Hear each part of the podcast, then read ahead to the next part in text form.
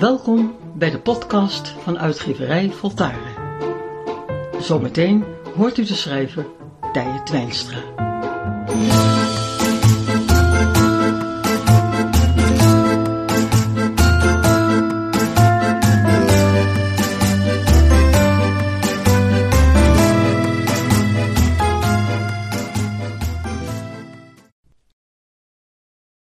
Mannen en vrouwen hebben een verschillende manier om de dingen te benaderen. Wanneer een man boodschappen doet, maakt hij een lijst, koopt wat op de lijst staat en is binnen korte tijd klaar. Wanneer een vrouw boodschappen doet, maakt ze ook een lijst, koopt behalve wat op de lijst staat nog andere dingen die ze is tegengekomen en heeft daardoor meer tijd en geld nodig. Bij het beginnen van een bedrijf is een man weer meer geld kwijt. Hij wil eerst dat alles er goed uitziet. Een mooi kantoor op een goede locatie, een inrichting die indruk maakt, een representatieve auto enzovoort. Voordat hij begint, wil hij al succesvol lijken. Hij denkt dat dit de beste start is. Een vrouw daarentegen begint klein, in de keuken desnoods schaft alleen het meest noodzakelijk aan en gaat pas investeren als het gaat lopen.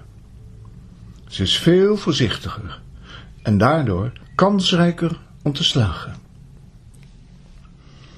Je zou het verschil in benadering kunnen vergelijken met een licht.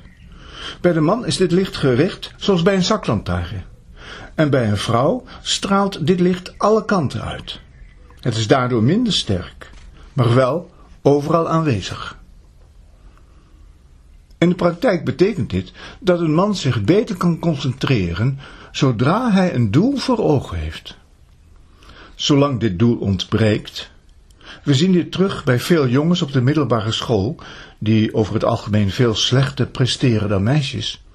Als dit doel ontbreekt, zijn ze door het minste geringste afgeleid en vinden alleen dat leuk wat direct iets oplevert. Meisjes kunnen in diezelfde periode meestal veel beter leren, omdat ze een basismotivatie hebben om een onafhankelijke toekomst op te bouwen.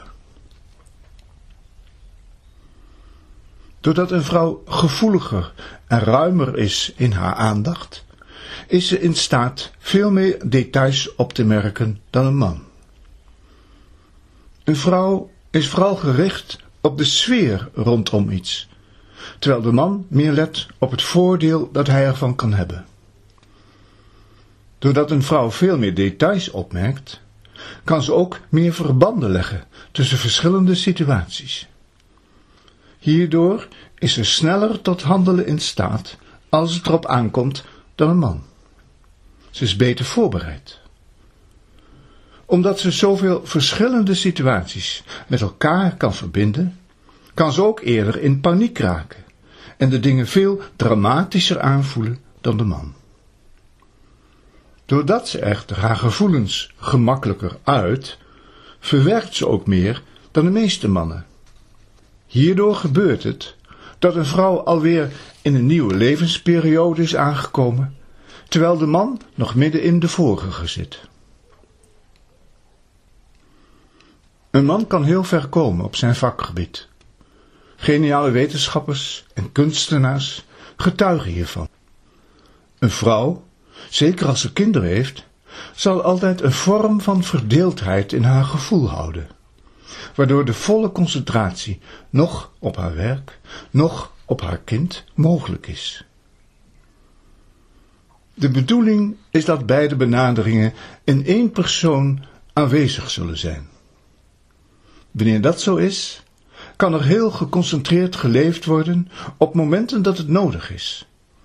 En op andere momenten veel vollediger opgemerkt worden wanneer dat meer noodzakelijk is. Zolang het nog niet zo ver is, zullen mannen en vrouwen van elkaar moeten begrijpen dat elke benadering een eigen kwaliteit heeft. En dat ze dus vooral van elkaar kunnen leren hoe ze het meest opmerkzaam kunnen zijn. Hoe meer dit verschil aanvaard en begrepen zal worden, hoe beter man en vrouw elkaar zullen verstaan in hun gerichtheid en daarmee in hun aandacht voor elkaar.